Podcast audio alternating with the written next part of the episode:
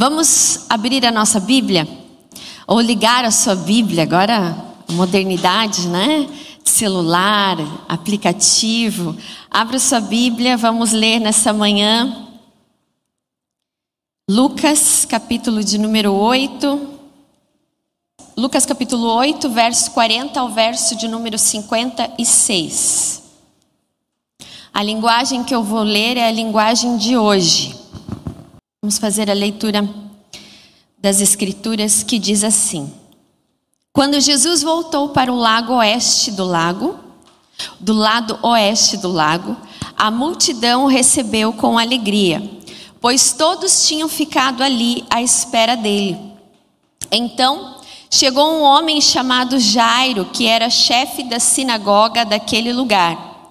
Ele se jogou aos pés de Jesus e pediu com insistência que fosse até a sua casa, porque sua filha única de 12 anos estava morrendo. Enquanto Jesus ia caminhando, a multidão o apertava de todos os lados. Nisto, chegou uma mulher que fazia 12 anos que estava com hemorragia. Ela havia gastado com médicos tudo o que tinha, mas ninguém havia conseguido curá-la. Ela foi por detrás de Jesus, tocou na barra do seu manto e logo o sangue parou de escorrer. Aí Jesus perguntou: Quem foi que me tocou? E todos negaram. Então Pedro disse: Mestre, Todo o povo está rodeando o Senhor e apertando, mas Jesus disse: Alguém me tocou, pois eu senti que de mim saiu o poder. Então a mulher, vendo que não podia mais ficar escondida, veio tremendo e se atirou aos pés de Jesus. E diante de todos, contou a Jesus porque tinha tocado nele como havia sido curado na mesma hora. Aí Jesus disse: Minha filha, você sarou porque você teve fé. Vá em paz. Jesus ainda estava falando quando chegou na casa de Jairo, um empregado, que disse: Jairo, a menina já morreu, não aborreça mais o mestre. Jesus ouviu isso e disse a Jairo: Não tenha medo, tenha fé e ela ficará boa. Quando Jesus chegou à casa de Jairo, deixou que Pedro, João e Tiago entrassem com ele, além do pai e da mãe da menina, e mais ninguém. Todos os que estavam ali choravam e se lamentavam por causa da menina. Então Jesus disse: Não chorem, a menina não morreu, ela estava, ela está dormindo. Aí começaram a caçoar dele, porque sabiam que ela estava morta. Mas Jesus foi, pegou-a pela mão e disse bem alto: Menina, levante-se. Ela tornou a viver e se levantou imediatamente. Aí Jesus mandou que dessem comida a ela, e os seus pais ficaram muito admirados. E Jesus ordenou que eles não contassem a ninguém o que havia acontecido. Até aqui as palavras de Jesus. Vamos orar mais uma vez? Senhor, obrigada, Deus, porque essa é uma manhã especial. É a manhã que nós estamos aqui na tua casa, diante da tua palavra, já cantamos louvores. Sabemos, ó Deus, que o teu Espírito Santo está aqui e já tem ministrado nos nossos corações e nas nossas mentes, ó Pai. Senhor, mas agora, diante da tua palavra, diante dessas narrativas que nós lemos, que teu Espírito Santo iluminador, ó Deus, venha revelar o teu querer, a tua palavra, o teu propósito para cada um de nós, que cada coração, que cada pessoa que está aqui, Senhor, tenha os ouvidos sensíveis para ouvir tão somente a tua voz. Se deixe, ó Deus, ser tocado por ti, ó Deus, porque o Senhor tem algo extraordinário, sobrenatural para fazer na vida de cada irmão, de cada irmã, em cada família representada aqui nessa manhã. Ah, Senhor, nós queremos beber dessa água fresquinha que o Senhor tem para nos dar. Nós queremos comer desse pão, ó Deus, que sacia a nossa fome. Ah, Senhor, que essa manhã, ó Deus, seja uma manhã especial de visitação do Espírito Santo do Senhor nas nossas vidas, em nome de Jesus. Amém. Amém.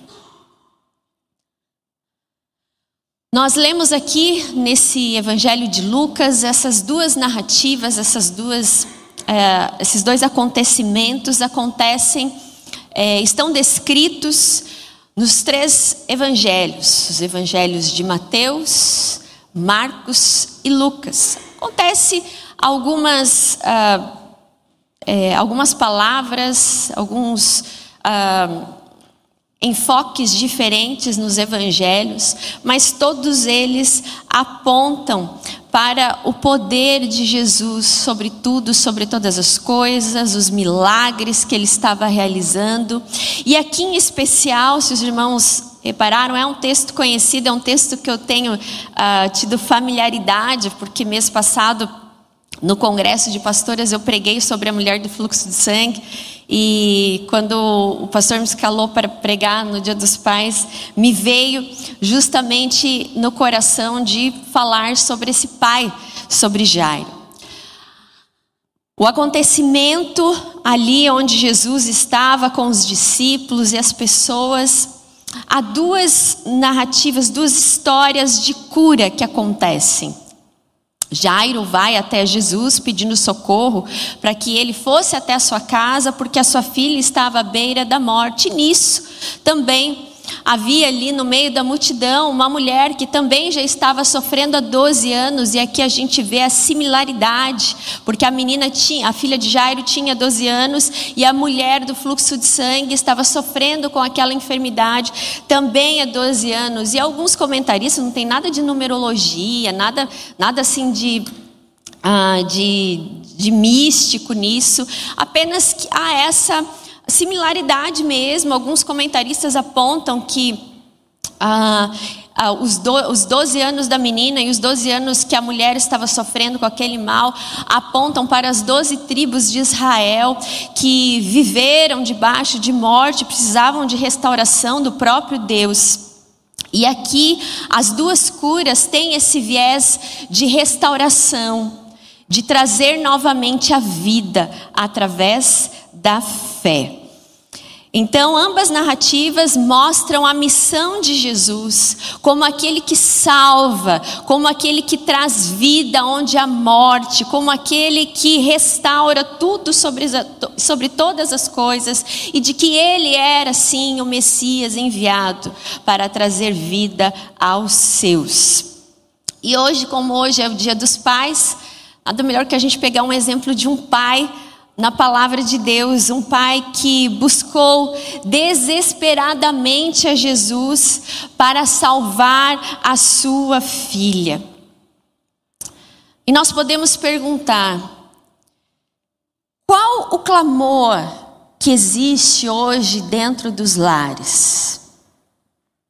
O clamor de Jairo, da casa de Jairo, era para que Jesus curasse, fosse na casa dele curasse, salvasse a sua filha da morte. Qual o clamor que hoje existe dentro dos lares? Não é de hoje que a família, a instituição familiar, tem sido fadada à morte.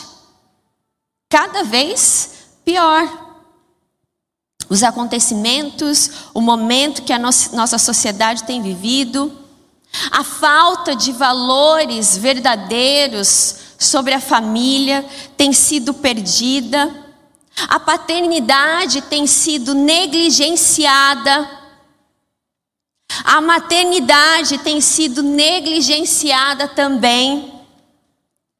E isso é resultado de uma sociedade morta.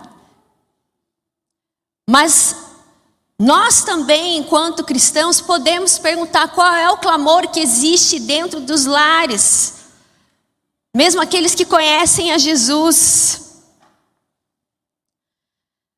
Diante desse clamor, a ameaça cotidiana que existe na sociedade contra as famílias, nós podemos perguntar: será que as nossas atitudes têm salvado as nossas famílias ou têm gerado morte?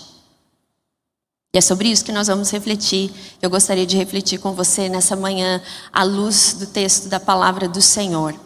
Atitudes que salvam a família.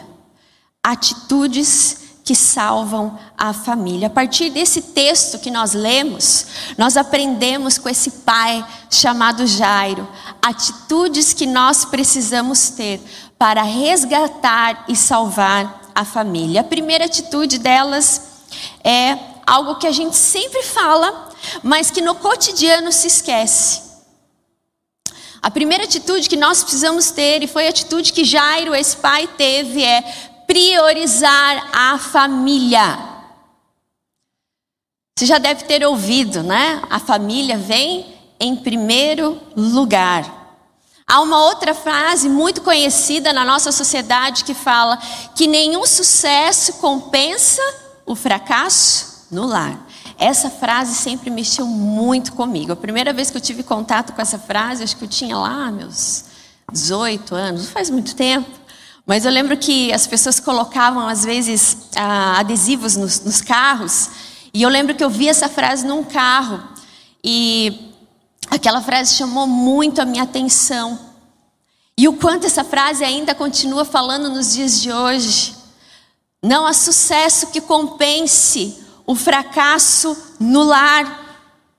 E nós, enquanto seres humanos, nós temos a tendência de priorizar sempre o sucesso profissional. E o sucesso que o mundo oferece, que a sociedade oferece, é um sucesso que sacrifica muitas coisas, dentre elas a nós mesmos, a nossa saúde e a família. Hoje, para você ter, obter um sucesso profissional, claro que você precisa trabalhar muito, você precisa investir muito. Mas quando isso se torna uma ganância, uma ambição, acaba passando como primeiro lugar na vida de uma pessoa. E o sucesso cega, o sucesso destrói, o sucesso seduz. Quem não quer ter sucesso profissional? Quem não quer chegar diante das pessoas e falar: eu ganho um bom salário, eu tenho o melhor carro, eu posso viajar para onde eu quiser, devido ao meu trabalho, ao meu sucesso profissional. Uma vez eu escutei uma história, que é uma história verdadeira, de um, um grande empresário, quando chega a época de uh, imposto de renda, né, de, de fazer o imposto de renda, era um grande profissional de sucesso, um grande empresário, milionário, e ele ali faltava lugar até para pôr uh, os seus bens. Mas quando chegava na parte dos dependentes, doía o coração. Porque a sua família estava totalmente destruída. E esse homem chegou a falar: Eu preferia não ter nada, mas ter uma família unida, uma família que se ama, uma família de verdade. Há quantas pessoas que muitas vezes nós conhecemos assim? Tem tudo, mas não tem o principal. O dinheiro cegou, o sucesso profissional cegou, e aqui eu quero deixar bem claro, é claro que a gente pode sim, a bênção do Senhor, o trabalho vem dele, a conseguir melhores posições, um bom salário justo, mas isso não pode vir em primeiro lugar, isso não pode sacrificar a nós mesmos e ao maior bem que Deus nos deu. E nós sempre temos uma boa desculpa, ah, mas eu busco o melhor para minha família. Mas você pode estar perdendo e a família pode estar morrendo. O problema está quando nós invertemos os valores na nossa vida. Quando nós deixamos em último lugar ou para aquelas horas que sobram as migalhas, a dedicação, o amor, o zelo. A Bíblia nos fala que Jairo, ele era um chefe de sinagoga, era uma pessoa influente, era uma pessoa importante, era um homem rico, era um homem de família. E ao que tudo indica, como diz o próprio texto, essa era sua única filha. E dessa maneira, então, se a filha dele morresse, a linhagem de Jairo estava se extinguindo. Segundo o costume da época, quando a menina atingia 12 anos, ela estava no desabrochar da sua vida. Jairo então deixa a posição, Jairo então deixa a influência, Jairo então deixa de ser, olha, eu sou chefe da sinagoga. Ele poderia ter procurado muitas pessoas. Ele simplesmente larga tudo e vai atrás de Jesus, com um senso de profunda urgência, porque o seu lar para ele era naquele momento prioridade. A cura da sua filha era importante. Então ele deixa tudo para trás para procurar Jesus. Um líder de uma sinagoga, respeitado na sua comunidade. Entretanto, não ficou imune do sofrimento que acometeu o seu lar. A realidade estava diante dele, algo urgente de saúde, de família, da, da sua filha, se tornou ali como algo muito mais importante. Ele não estava pensando que as pessoas iam falar. Nossa, mas ele vai lá atrás de Jesus.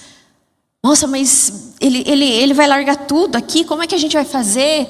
Jairo simplesmente colocou, priorizou a sua família. Ele despojou-se dessas coisas, de status, e prostrou-se aos pés de Jesus. Há pessoas que perdem a família, mas não perdem a pose. Perdem os seus filhos, mas não querem perder um bom salário para ficar perto de um filho, de uma filha. Hoje, como nós vivemos, ah, famílias que Muitas vezes não estão juntas mais, o pai mora em outra cidade, muitas vezes por conta até mesmo de trabalho. Às vezes acaba até fugindo da sua própria paternidade. Acha que uma pensão substitui o amor. Isso quando paga. Quem é advogado sabe disso. Quantos pais que muitas vezes se negam a pagar uma pensão de um filho, de uma filha, Isso é vergonhoso. Isso mostra que o amor tem sim se esfriado nesses dias, que a família não tem sido priorizada, que a família tem sido atacada e tem sido levada à morte. Muitas vezes o orgulho pode levar a perder a maior das bênçãos. Irmãos, irmãs, a família não pode ser sacrificada. Ela deve ser para nós prioridade. E enquanto conhecedores do amor de Deus, do nosso Deus Pai, pessoas que são transformadas por Ele, que buscam a palavra de Deus, nós precisamos resgatar o valor da família. Precisamos priorizar a nossa família. Nós somos humanos. Muitas vezes nós erramos. Muitas vezes erramos com os nossos filhos. Eu já perdi as contas de quantas vezes eu pedi desculpa para Amanda, porque tem gente que não pede, né? Acha que não erra, que pai não erra. Mãe, às vezes eu erro. Eu sou humana. Falo, filha, me perdoe. Aquela hora eu estava assim, você, você perdoa. Chega a doer o coração. Né? A criança olha e fala, claro, a gente entende. Priorizar a saúde emocional dos nossos filhos, da nossa família, dos nossos pais. Colocá-los em primeiro lugar. São essas atitudes, são as nossas escolhas que refletem na salvação ou na morte da família. Jairo poderia ter delegado para um encarregado, se ele era uma pessoa importante, um chefe de sinagoga. Não, olha o seguinte: minha filha está doente, eu não posso deixar aqui as coisas, se eu deixar aqui, depende de mim. Vai lá, vai, é, busca alguém para ir lá visitar, algum curandeiro, alguma coisa. Estão falando sobre Jesus, vai lá, manda chamar de Jesus para ir lá ver se ele consegue fazer alguma coisa. Não, ele não faz isso. Ele não terceirizou o cuidado. Ele colocou aquilo como urgência. Nem tampouco deixou nas costas da sua esposa. A mãe onde estava? O texto no final fala, né? Que Jesus deixa apenas ali no quarto o pai e a mãe. Jairo assumiu a sua responsabilidade de pai e foi até Jesus Deixou a mãe lá cuidando da filha, ao lado da filha, quem sabe até não tinha condições emocionais para ir também com Jairo, ficou ali e ele então assume a sua responsabilidade, larga tudo em busca da salvação da sua filha. Quem sabe nos dias de hoje muitos olhariam para Jairo como um pai herói.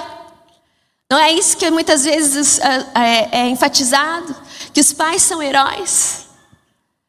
Certamente Jairo foi um pai herói,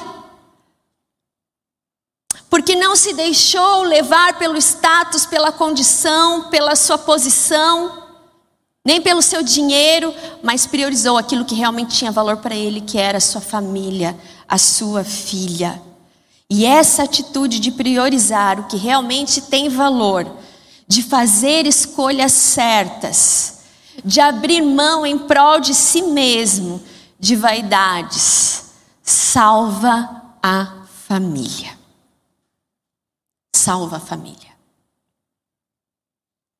A nossa agenda é corrida. Se a gente puder, a gente vai colocando tudo que é prioridade. Às vezes sobra um final de semana. Quando sobra? O tempo passa, irmãos. As crianças crescem, já estão crescidos, os netos mais ainda. Mas a agenda é uma coisa que nós podemos administrar. O tempo a gente não pode fazer voltar atrás. Eu conheço pessoas que gostariam de ter voltado no tempo, mas que infelizmente, não só pelo tempo não voltar, já não tem mais os seus entes queridos. Isso vale para pais com relação aos seus filhos, aos seus netos, mas também vale para os filhos em relação aos seus pais. Porque na hora que fecham os olhos, aí é o melhor pai do mundo, Aí é a melhor mãe do mundo. Mas quanto tempo priorizou para estar? O tempo não volta. O que fica é a vontade de ter aproveitado melhor o tempo. E um homem, uma mulher de Deus, alguém que conhece o Senhor, prioriza a sua família. A gente dá um jeito quando a gente quer, não é? A gente dá um jeito quando a gente quer. Quando alguém quer passar no concurso, fica até três, quatro horas da manhã. Por que, que não pode separar um tempo da semana para curtir a família, para sair, para desfrutar? A família é o maior bem que nós temos. Claro que muitos podem falar, mas ela estava numa situação de morte, de urgência. Imagina se eu vou negar ajuda a um filho, a uma filha ou a um ente querido que está doente. Isso vale para inúmeras áreas da nossa vida. Com relação à família, Jairo foi esse pai que largou tudo porque entendia que a família era prioridade para ele. Em segundo lugar, segunda atitude que salva a família, levar Jesus para casa. Levar Jesus para casa. Essa foi a segunda atitude de Jairo. Ele soube a quem, ele sabia a quem recorrer. Assim como a mulher do fluxo de sangue, com certeza Jairo também ouviu que Jesus estava curando naqueles dias. Ouviu sobre o poder de Jesus a respeito dos milagres que estavam acontecendo.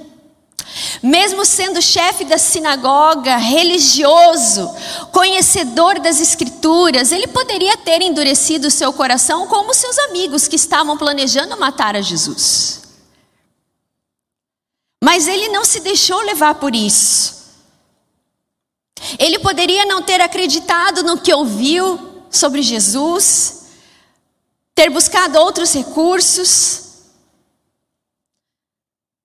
Afinal, Jesus era inimigo das lideranças religiosas daquela época. Jairo, então, ele rompe com o medo da crítica do que as pessoas iam falar, do que as pessoas que, que, com que ele convivia, dos religiosos, e vai atrás de Jesus, para levar Jesus para casa, para buscar o Cristo vivo.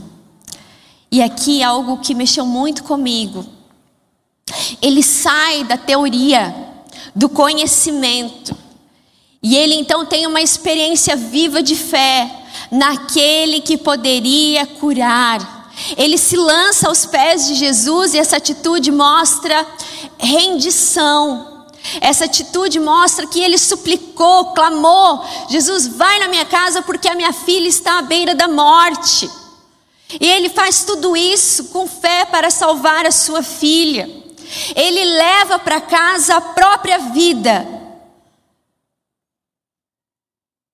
para então aquela vida fazer toda a diferença na, na, vida da sua filha que estava no leito de morte. E eu pergunto para você: o que, que você tem levado para casa? O que, que tem entrado nos lares hoje em dia? Às vezes, por não saber configurar prioridades, muitas vezes levam-se trabalho, problemas do trabalho, estresse, individualismo. Tudo isso é o que tem entrado nos lares hoje. São essas atitudes que as pessoas têm levado para suas casas. Individualismo, palavras torpes, valores mundanos, brigas, violência, vícios, política. E aqui eu vou fazer um, um entre parênteses, se os irmãos me permitirem. A política já dividiu muito a nossa igreja, já dividiu muito as famílias. Nós vamos entrar em período de eleições.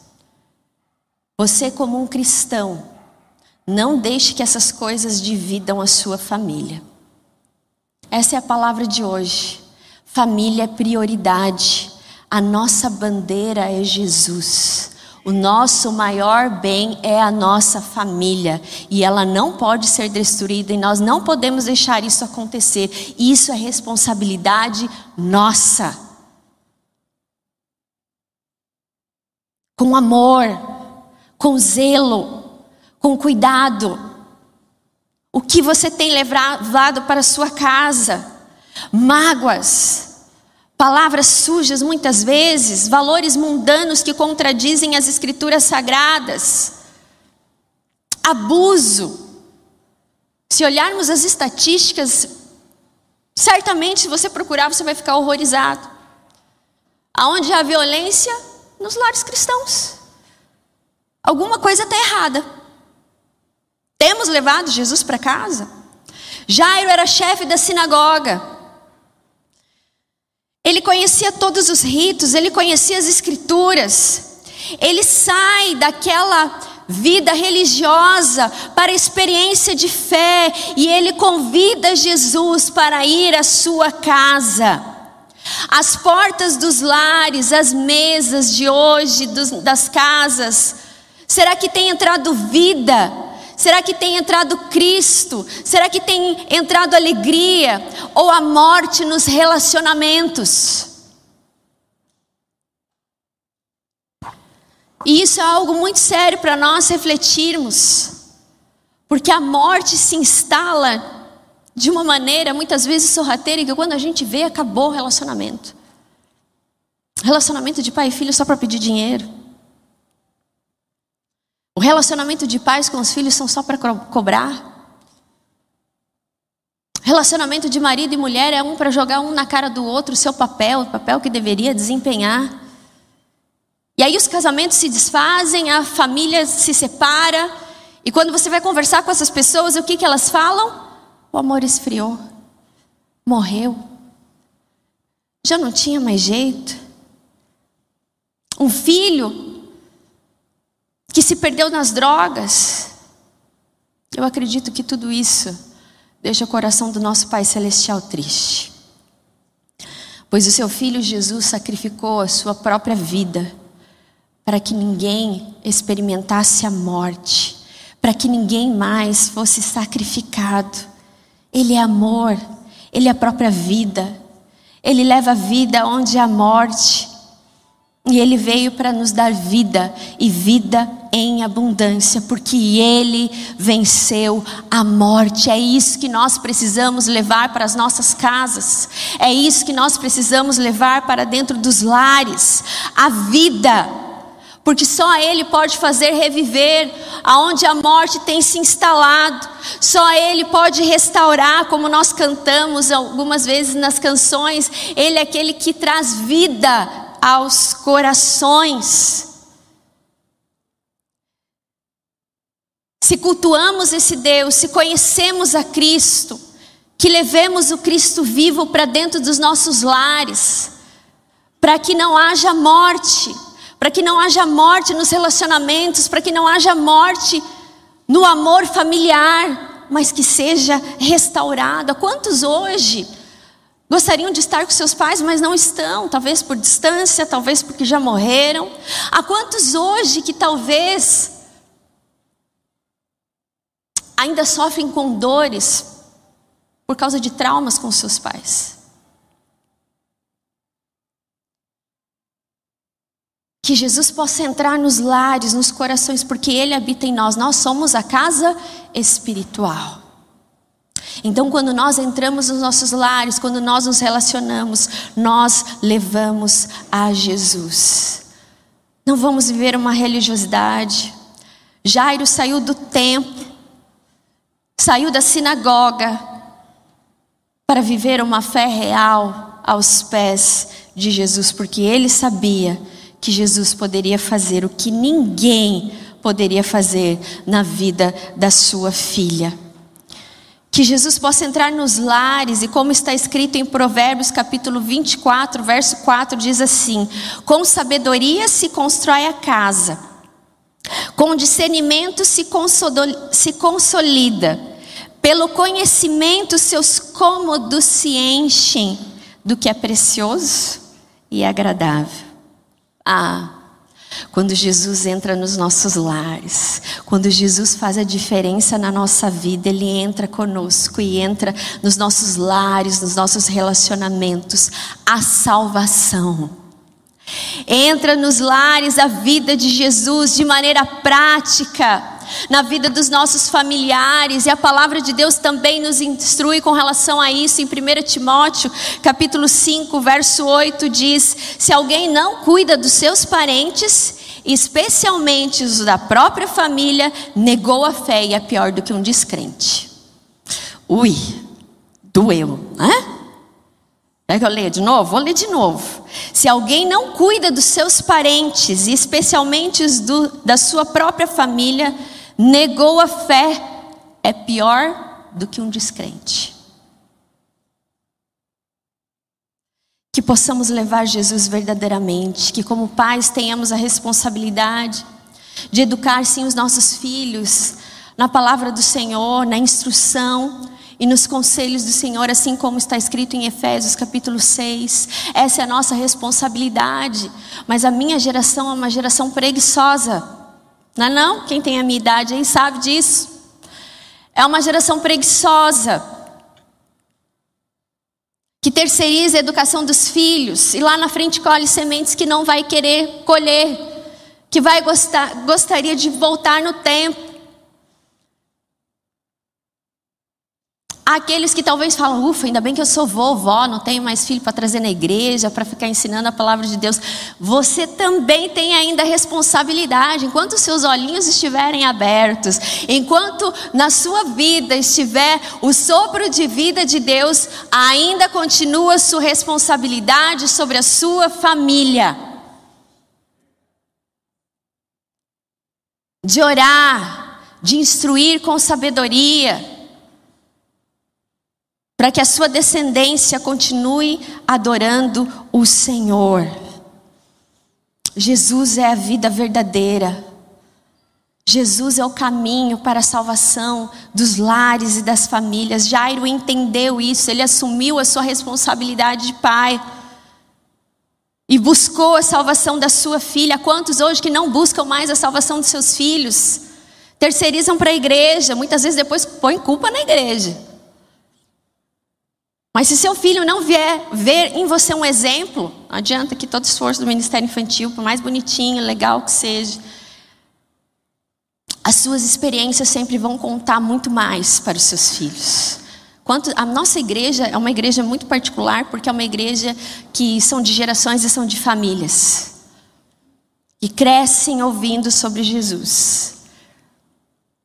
Mas alguém investiu tempo, paciência, trouxe, não negou sua fé, não negou sua responsabilidade, não terceirizou. Hoje há muita gente terceirizando a fé dos seus filhos, deixando para a escola. Eu contei aqui esses dias, a minha filha, ela, na escola dela tem uh, ensino religioso, e ela ficou horrorizada que um menininho da sala dela, de oito anos, ela entrou no carro, ela falou assim: Mamãe, você não vai acreditar o que eu vi hoje. E eu falei assim: o que, que aconteceu? Fulano diz que não acredita em Deus. Como pode isso? Não acreditar em Deus? Aí eu vi que ela estava chateada com ele. Eu falei assim: é, filha, vamos, vamos orar por Fulano, para que ele possa, né? Conhecer a Deus e ter o seu coração aberto. Queria, né? Consolar o coração dela. Mas levei uma, ela pegou e falou assim: nós precisamos é mostrar Deus para ele, que Deus existe. Mas não basta orar, a gente tem que mostrar. É isso. Os nossos filhos, os, os netos, estão vivendo uma geração muito doida. O mundo está doido, está louco. E se a gente não for firme, se a gente não tiver as nossas próprias experiências de fé e não entender que nós precisamos não só vir ao templo, mas levar Jesus para os nossos lares, para os nossos relacionamentos, porque é isso que vai fazer a diferença. Eles podem até se desviar, mas as palavras, as sementes são de vida, são eternas, não morrem e no tempo do Senhor florescem. Há muitos pais que sofrem porque os filhos não estão na igreja mais. Creia nas sementes que você plantou, que são sementes eternas. E ore por isso e não desista. Leve Jesus para o seu lar, leve Jesus para a sua casa, para os seus relacionamentos. Os filhos que não têm os pais cristãos, também é um desafio. Leve Jesus para o seu relacionamento com seu pai, com a sua mãe. Invista nisso. É um trabalho que você não está sozinho, mas faça como Jairo. Lance, lance aos pés de Jesus, porque Ele é a única salvação para a família. Essa atitude nós precisamos ter todos os dias, de levar Jesus para dentro dos nossos lares, porque Ele é a própria vida. Eu louvo a Deus, se hoje eu estou aqui, é porque os meus pais investiram muito em mim, não só de tempo e de dinheiro, mas investiram em, fé. Eles amavam e amam tanto a Deus e a igreja que eu me tornei apaixonada por Deus e pela igreja. E o meu maior desafio hoje é fazer com que a minha filha também ame a Deus sobre todas as coisas. E que ela também, na sua vida, nos seus dias, possa levar Jesus para todos os lugares que ela for. E que essa fé nunca morra dentro dela. Terceira e última atitude que salva a família é não desistir, mas tão somente crer no milagre. Jairo, ele teve que lutar contra a desistência diante da espera. Imagina. Um pai desesperado, que tá sua filha, que a sua filha está correndo perigo de morte, porque até então, quando ele chega até Jesus, a filha estava viva. E no meio do caminho, enquanto Jesus está indo para a casa de Jairo, aquela multidão aparece uma mulher que também precisava de cura, que também precisava do, do toque milagroso de Jesus. Então Jesus para no meio do caminho e pergunta: quem é que me tocou? Imagina se fosse eu e você, com alguém prestes a morrer, o que, que você faria nessa hora? Eu, Jairo foi muito paciencioso. Porque certamente se fôssemos eu e você, não tem tempo para conversar não, vamos embora. Eu falei que minha filha está morrendo, vamos. Mas Jairo para e espera. E aquele milagre que acontece no meio daquele caminho, na vida daquela mulher, é pedagógico para Jairo. Mostrando mais uma vez o poder de Jesus. O poder curador de Jesus, aquele que ele podia e iria fazer na vida da sua filha. Quantos de nós não tem paciência para esperar os milagres de Deus e simplesmente desistimos? Desistimos de orar pelos filhos, desistimos de orar pelos nossos familiares, desistimos de ver os milagres, porque muitas vezes achamos que Deus está demorando demais. Mas a verdade é que Deus tem feito maravilhas ao nosso redor. E essas maravilhas que Ele tem feito ao nosso redor, no nosso caminhar, nessa espera para ver o agir de Deus na nossa vida, diante das orações que nós estamos colocando diante dele, servem, devem servir para fortificar a nossa fé e para vermos esse Deus que está fazendo, ele vai fazer também na minha vida. Essa atitude que nós precisamos ter para salvar a família. Não desistir, mas crer somente. Porque Ele faz milagres. Aquele milagre que aconteceu na vida daquela mulher foi para alicerçar a fé de Jairo. Por isso, Deus não demora. Você já deve ter ouvido isso. Deus capricha. E Deus caprichou na vida de Jairo. Eu vou correr um pouquinho aqui, porque eu não vou conseguir tempo para falar tudo. Tem as crianças também para apresentar e a gente não quer tomar o tempo que é delas também. Mas há uma outra coisa que Jairo teve que, diante daquele momento, após o milagre daquela mulher de fluxo de sangue, então, no meio do caminho, quase chegando em casa, algum empregado, alguém chega e fala: Jairo, a tua filha está morta. Pare de importunar o mestre. Acabou. É o fim da linha. Você tentou de todas as formas, mas não deu jeito. Imagina o coração de Jairo. E aqui eu acho lindo porque Jesus, ele, naquele momento, ele olha para Jairo e fala: Não temas, crê somente. Há quantas vezes que nós escutamos ouvido a vozes que falam: a tua família não tem mais jeito, teu filho não tem mais jeito, ou situações que acontecem que te fazem querer desistir. Você está no meio do caminho, você está com Jesus, você crê, mas situações adversas acontecem e você é simplesmente tentado a largar tudo e dizer: não, acabou. Jesus chegou tarde, acho que eu busquei Jesus tarde. Que você possa ouvir da própria boca de Jesus, assim como Jairo ouviu de Jesus. Não temas, crê somente para que você veja os milagres acontecendo na sua vida. Que você não tenha medo de más notícias. É fato que o nosso coração muitas vezes se abala mas não abalam o nosso Senhor, não abalam o poder do Senhor, porque Ele é a própria vida. Quando Jairo traz Jesus para sua casa, a vida entra lá e a morte vai embora.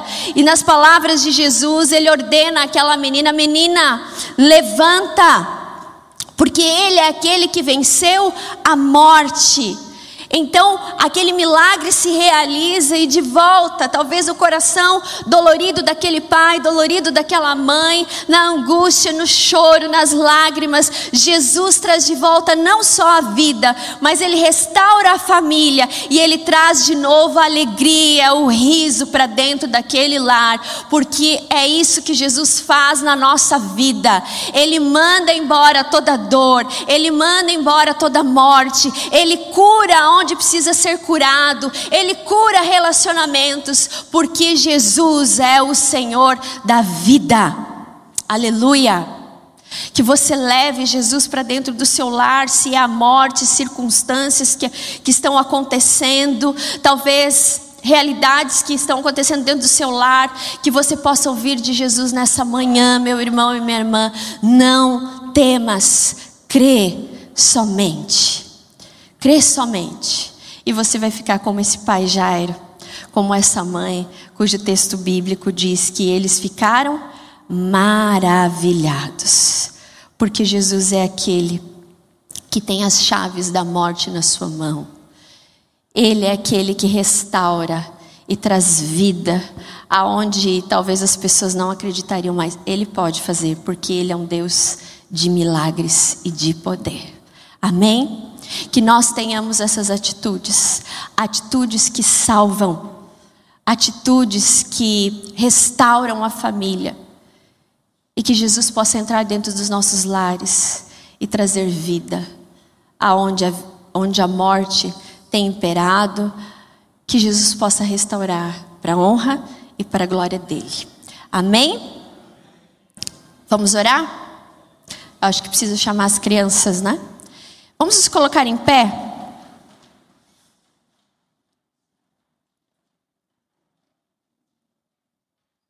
Coloque sua vida, coloque sua família diante do Senhor.